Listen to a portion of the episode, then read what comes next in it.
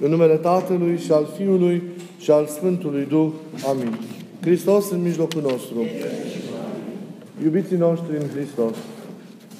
Am ascultat la această dumnezească liturghie din această duminică 11 după Rusalii un text evanghelic luat din scrierea Sfântului Matei în care ni se povestește una din pildele pe care le-a rostit Mântuitorul Hristos.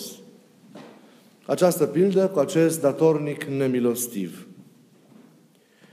Am ascultat cu toții această parabolă, cu siguranță cu un sentiment de supărare, cu un sentiment de indignare, dacă nu chiar cu un sentiment de revoltă, împotriva celui căruia, care, fiind iertat de o datorie mare, n-a fost în stare să ierte pe cel care îi datora lui extraordinar de puțin.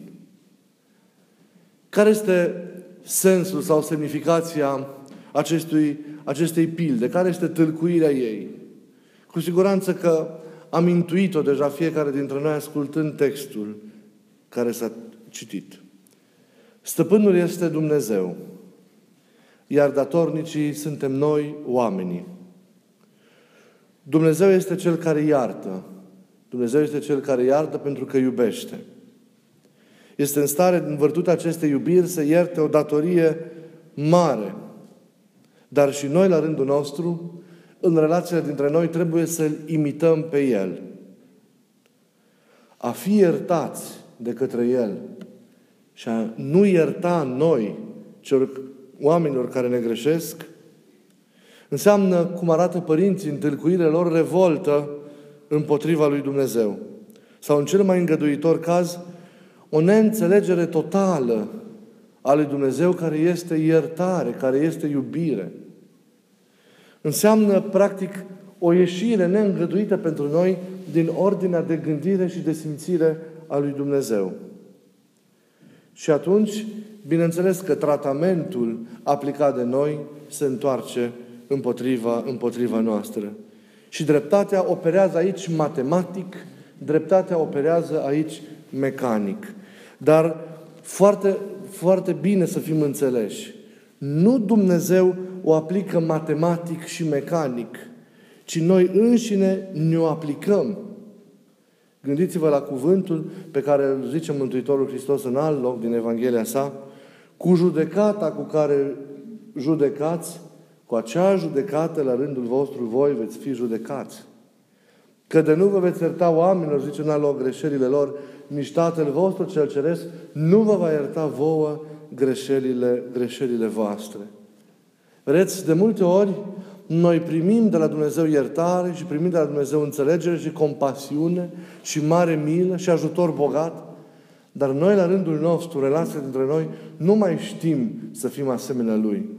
Nu mai știm să dăruim iubire, nu mai știm să dăruim iertare, nu mai știm să arătăm compasiune, să arătăm milă și bunătate, nu mai știm să asumăm, nu mai știm să fim, deci, ca și El. Iar acest lucru este trist, pentru că noi, întru totul, trebuie să ne asemănăm lui Dumnezeu. Noi, din nefericire, în relațiile dintre noi, ținem minte răul, sancționăm greșelile pe care ceilalți le fac împotriva noastră, răsplătim răul cu rău, aplicăm, practic, legea talionului, cerem plătirea datoriilor cu vârf și îndesat, judecăm, etichetăm, condamnăm și suntem de multe ori plini de neîngăduită răutate, noi care ar trebui să fim creștini și purtători ai dragostei și a compasiunii și a înțelegerii milostivului și iubitorului de oameni Dumnezeu. Din nefericire, din nefericire nu suntem ca și El. Și de aceea și cuvântului și mesajului în lumea în care trăim riscă să se piardă datorită faptului că noi, prin atitudinea prin ca, pe care o avem, prin ceea ce suntem noi înșine, nu suntem o mărturie, o mărturie bună. Ținem de neîngăduit de multe ori extraordinar de puternic la dreptatea noastră. Căutăm să o impunem cu forța, riscând adesea să pierdem comuniunea și buna înțelegere dintre noi. O impunem cu forța dreptatea noastră, punctul nostru de vedere, crezul nostru, părerea noastră, de la cele mai complicate și mai profunde probleme până la cele mai ieftine și mici ce creează dialogul nostru în fiecare zi.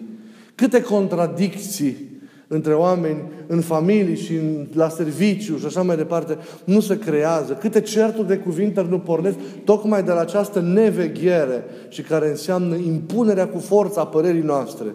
Noi impunem cu forța, celălalt contrareacționează și o impune cu forța și apare conflictul. De la cele mai mici lucruri care le văd în fiecare zi, și până la cele mai profunde lucruri care creează mari și grave prăpăstii între oameni care cu multă greutate pot fi apoi anulate, pot fi apoi eradicate.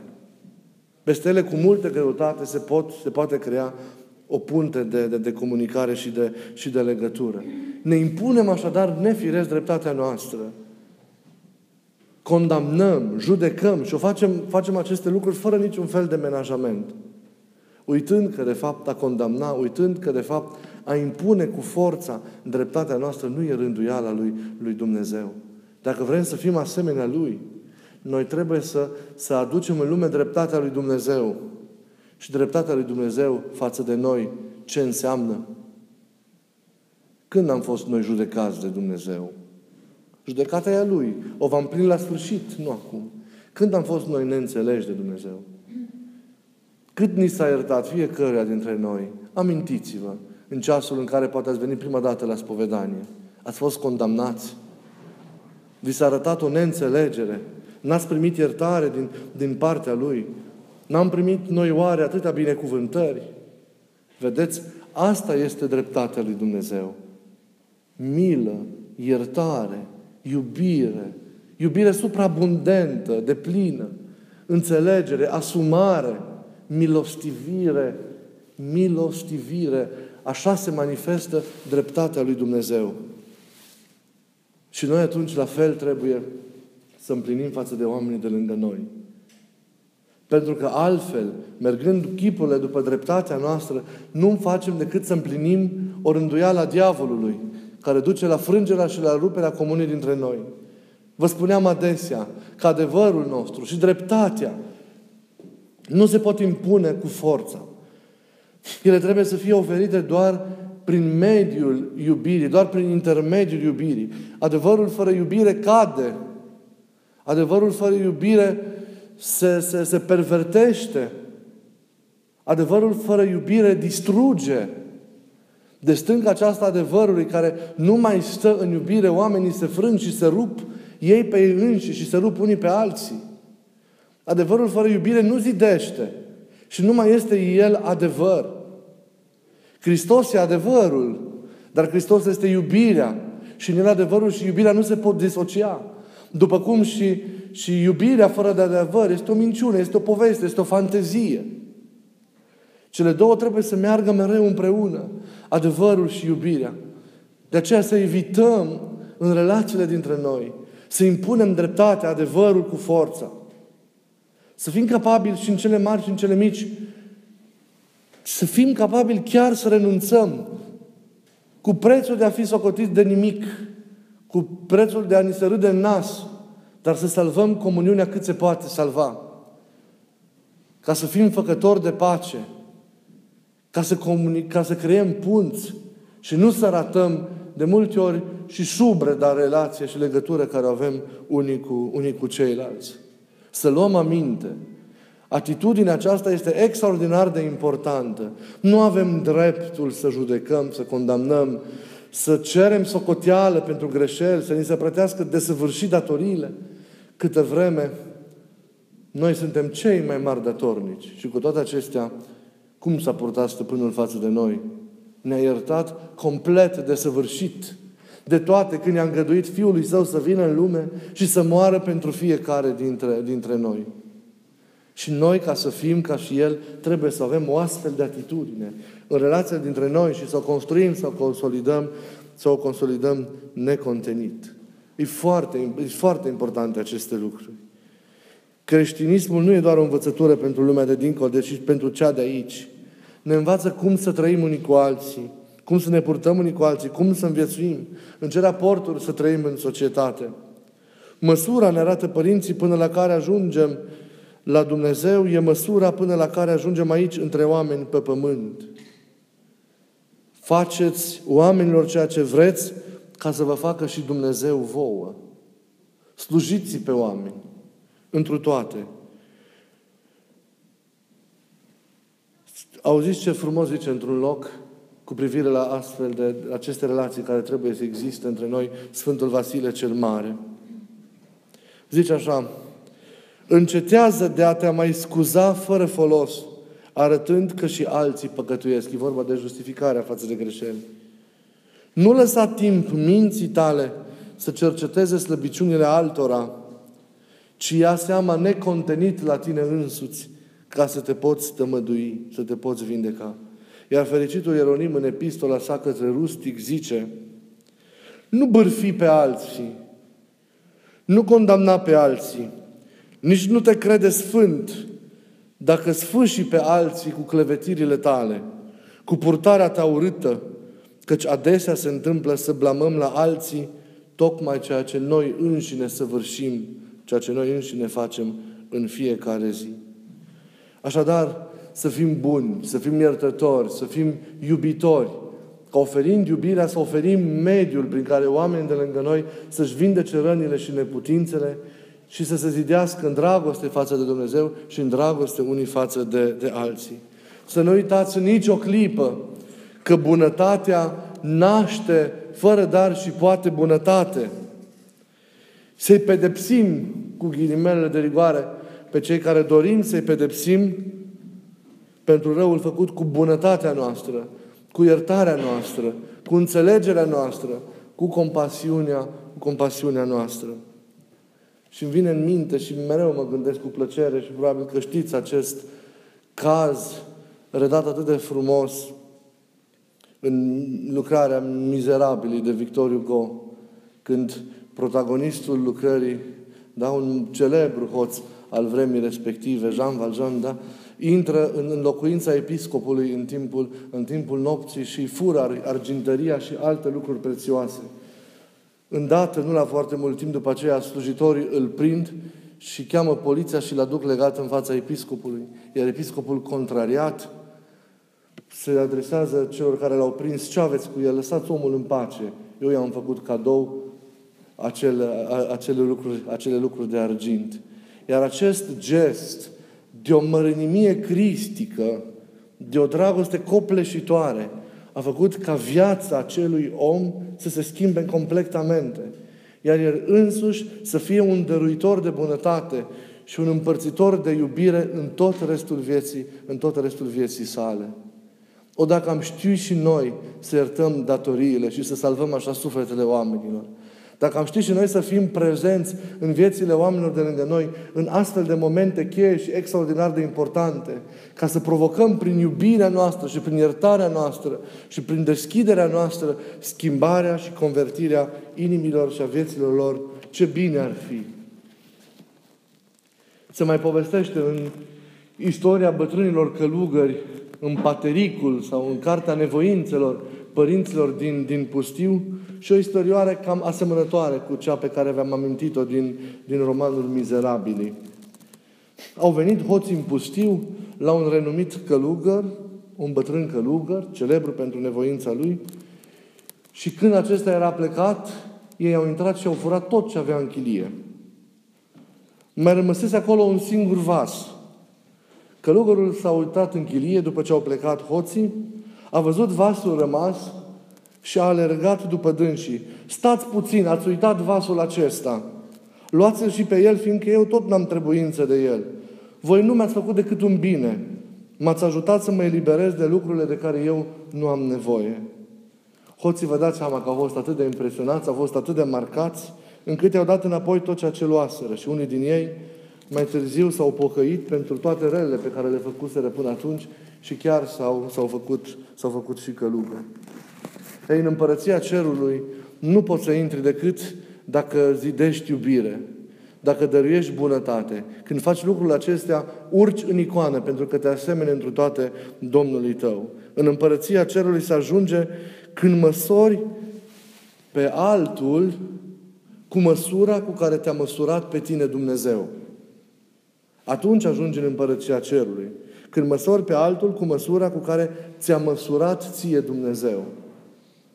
Dacă ție Dumnezeu atât de mare iubire și milă ți-a arătat, și tu la rândul tău față de toți oamenii trebuie să arăți aceeași iubire și milă ca să moștenești împărăția cerurilor.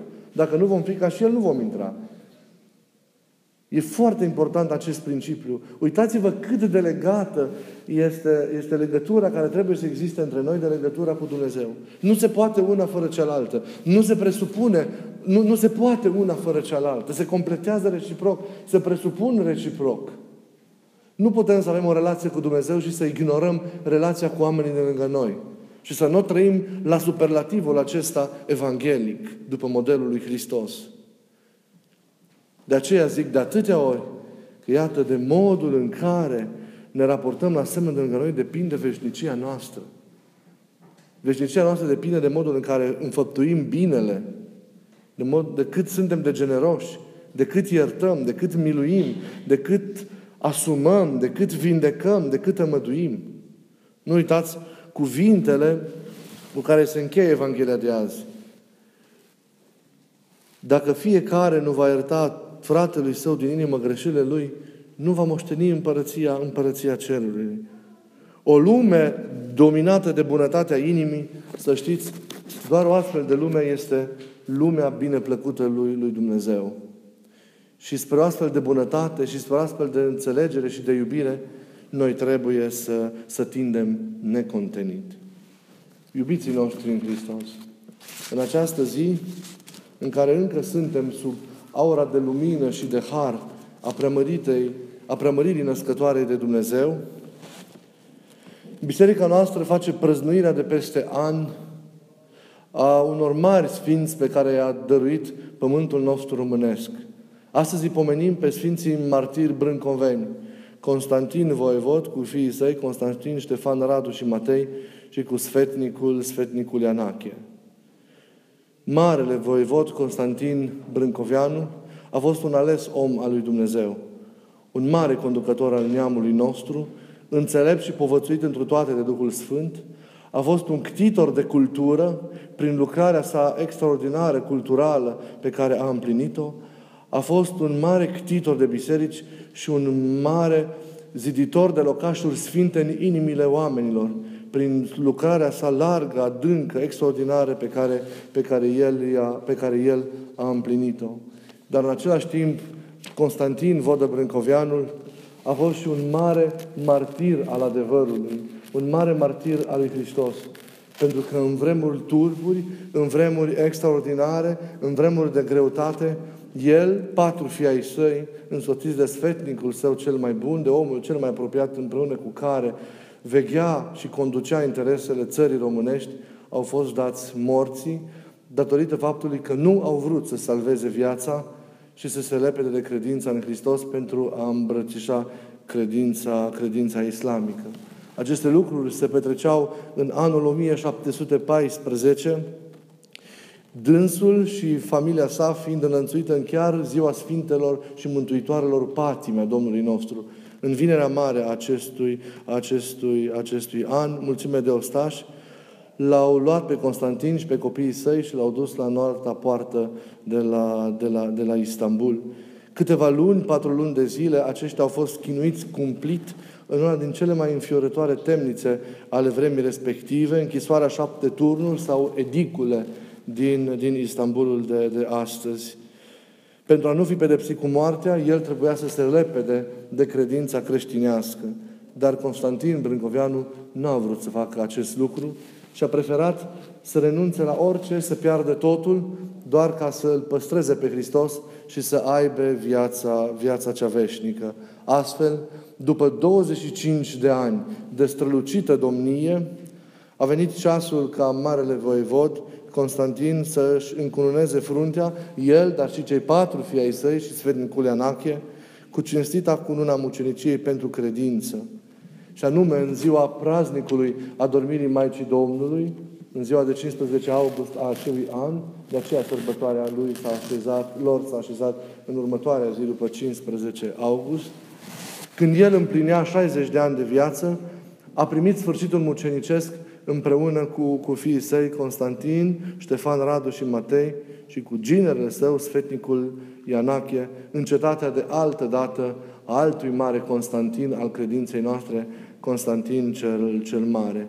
Trupurile lor au fost aruncate de turci otomani în mare, de unde au fost scoase mai apoi de unii creștini milostivi și le-au îngropat în taină, nu departe de Constantinopol, în insula Halki, de unde mai târziu moaștele lui cu precădere au fost aduse în anul 1720 de îndurerata Doamnă Maria și îngropate în taină în Biserica Sfântul Gheorghe Nou din București, care este una din ctitoriile frumoase ale Marelui Voievod. Sfântul Sinod al Bisericii Ortodoxe Române l-a canonizat în anul 1992 pe Constantin Brâncoveanu, pe fiii săi și pe Sfetnicul Ianache, adică a trecut în rândul Sfinților, iar în anul care, care a trecut, moaștele lor au fost ridicate, moaștele lui au fost ridicate din mormânt și așezate cu cinste în biserica sa, de, de, în biserica pe care a ctitorit-o în București, în contextul unor largi manifestări prelejuite de anul omagial al Sfinților Brâncoveni, despre care noi am vorbit de atâtea ori în anul care, care a trecut. Exemplul lor este extraordinar, exemplul lor este copleșitor. Dragostea lor față de, de, de adevăr, față de credință, față de valorile acestea nepieritoare este, este impresionantă.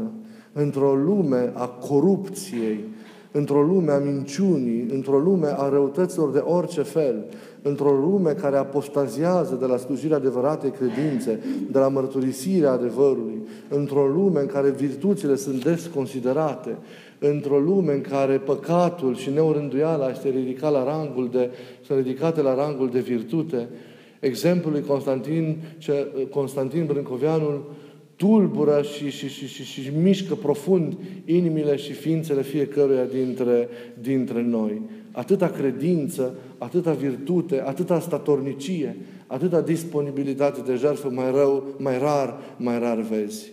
Să poți să renunți la tot, la tot pentru Hristos.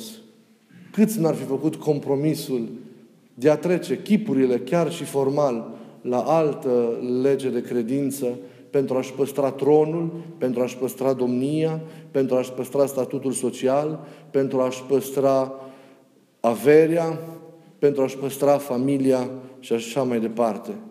Constantin Brâncoveanul nu a vrut, ci cum în sinaxarul vieții sale se mărturisește, pe toate le-a socotit gunoaie pentru dragostea, pentru dragostea lui Hristos. A privit decapitarea fiecărui copil al său rând pe rând. Cu toții au murit rând pe rând în fața sa. Iar ultimul copil, de frică, a fugit și s-a strâns în brațele lui.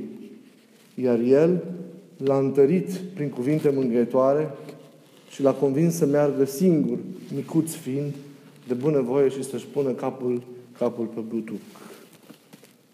Ce a răspuns Vodă Brâncoveanul chinuitorilor care au propus lepădarea de Hristos în schimbul păstrării vieții și atâtor demnități?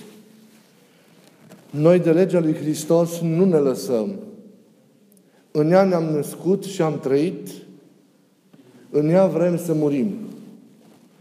Iar către copiii săi, Constantin a zis, copiii mei, fiți bărbați, e timpul. Am pierdut tot ce avem în lumea aceasta pământească. Nu ne-au mai rămas decât sufletele. Să nu le pierdem și pe ele, ci să le ducem curate înaintea Mântuitorului nostru Isus Hristos. Să ne spălăm păcatele cu sângele nostru și să intrăm în viață și să câștigăm împărăția. De aceea și noi astăzi ne-am adunat în biserică slăvindu-L pe Dumnezeu și mulțumindu-i pentru acest dar neprețuit pe care l-a făcut neamului nostru românesc prin viața și slujirea exemplară acestor mari bărbați de neam și de credință. Să ne rugăm lor ca ei să ne ocrotească neamul atât de încercat, să ne ocrotească biserica, să ne ocrotească viețile noastre și să mijlocească din cer pentru mântuirea fiecăruia, fiecăruia dintre noi. Astăzi în Duh suntem împreună cu ei, astăzi ne închinăm în Duh rahlei Marelui Constantin, astăzi împreună cu Doamna Maria vărsăm lacrimi de durere, dar și de bucurie contemplând tainic, tot în Duh, preamărirea lor cerească. Fie ca pentru rugăciunile și mijlocirile lor, Marele și iubitorul de oameni Dumnezeu, să ne dărească fiecăruia dintre noi viața cea veșnică, iar pomenirea lor să fie binecuvântată peste veacuri și neuitată. Amin.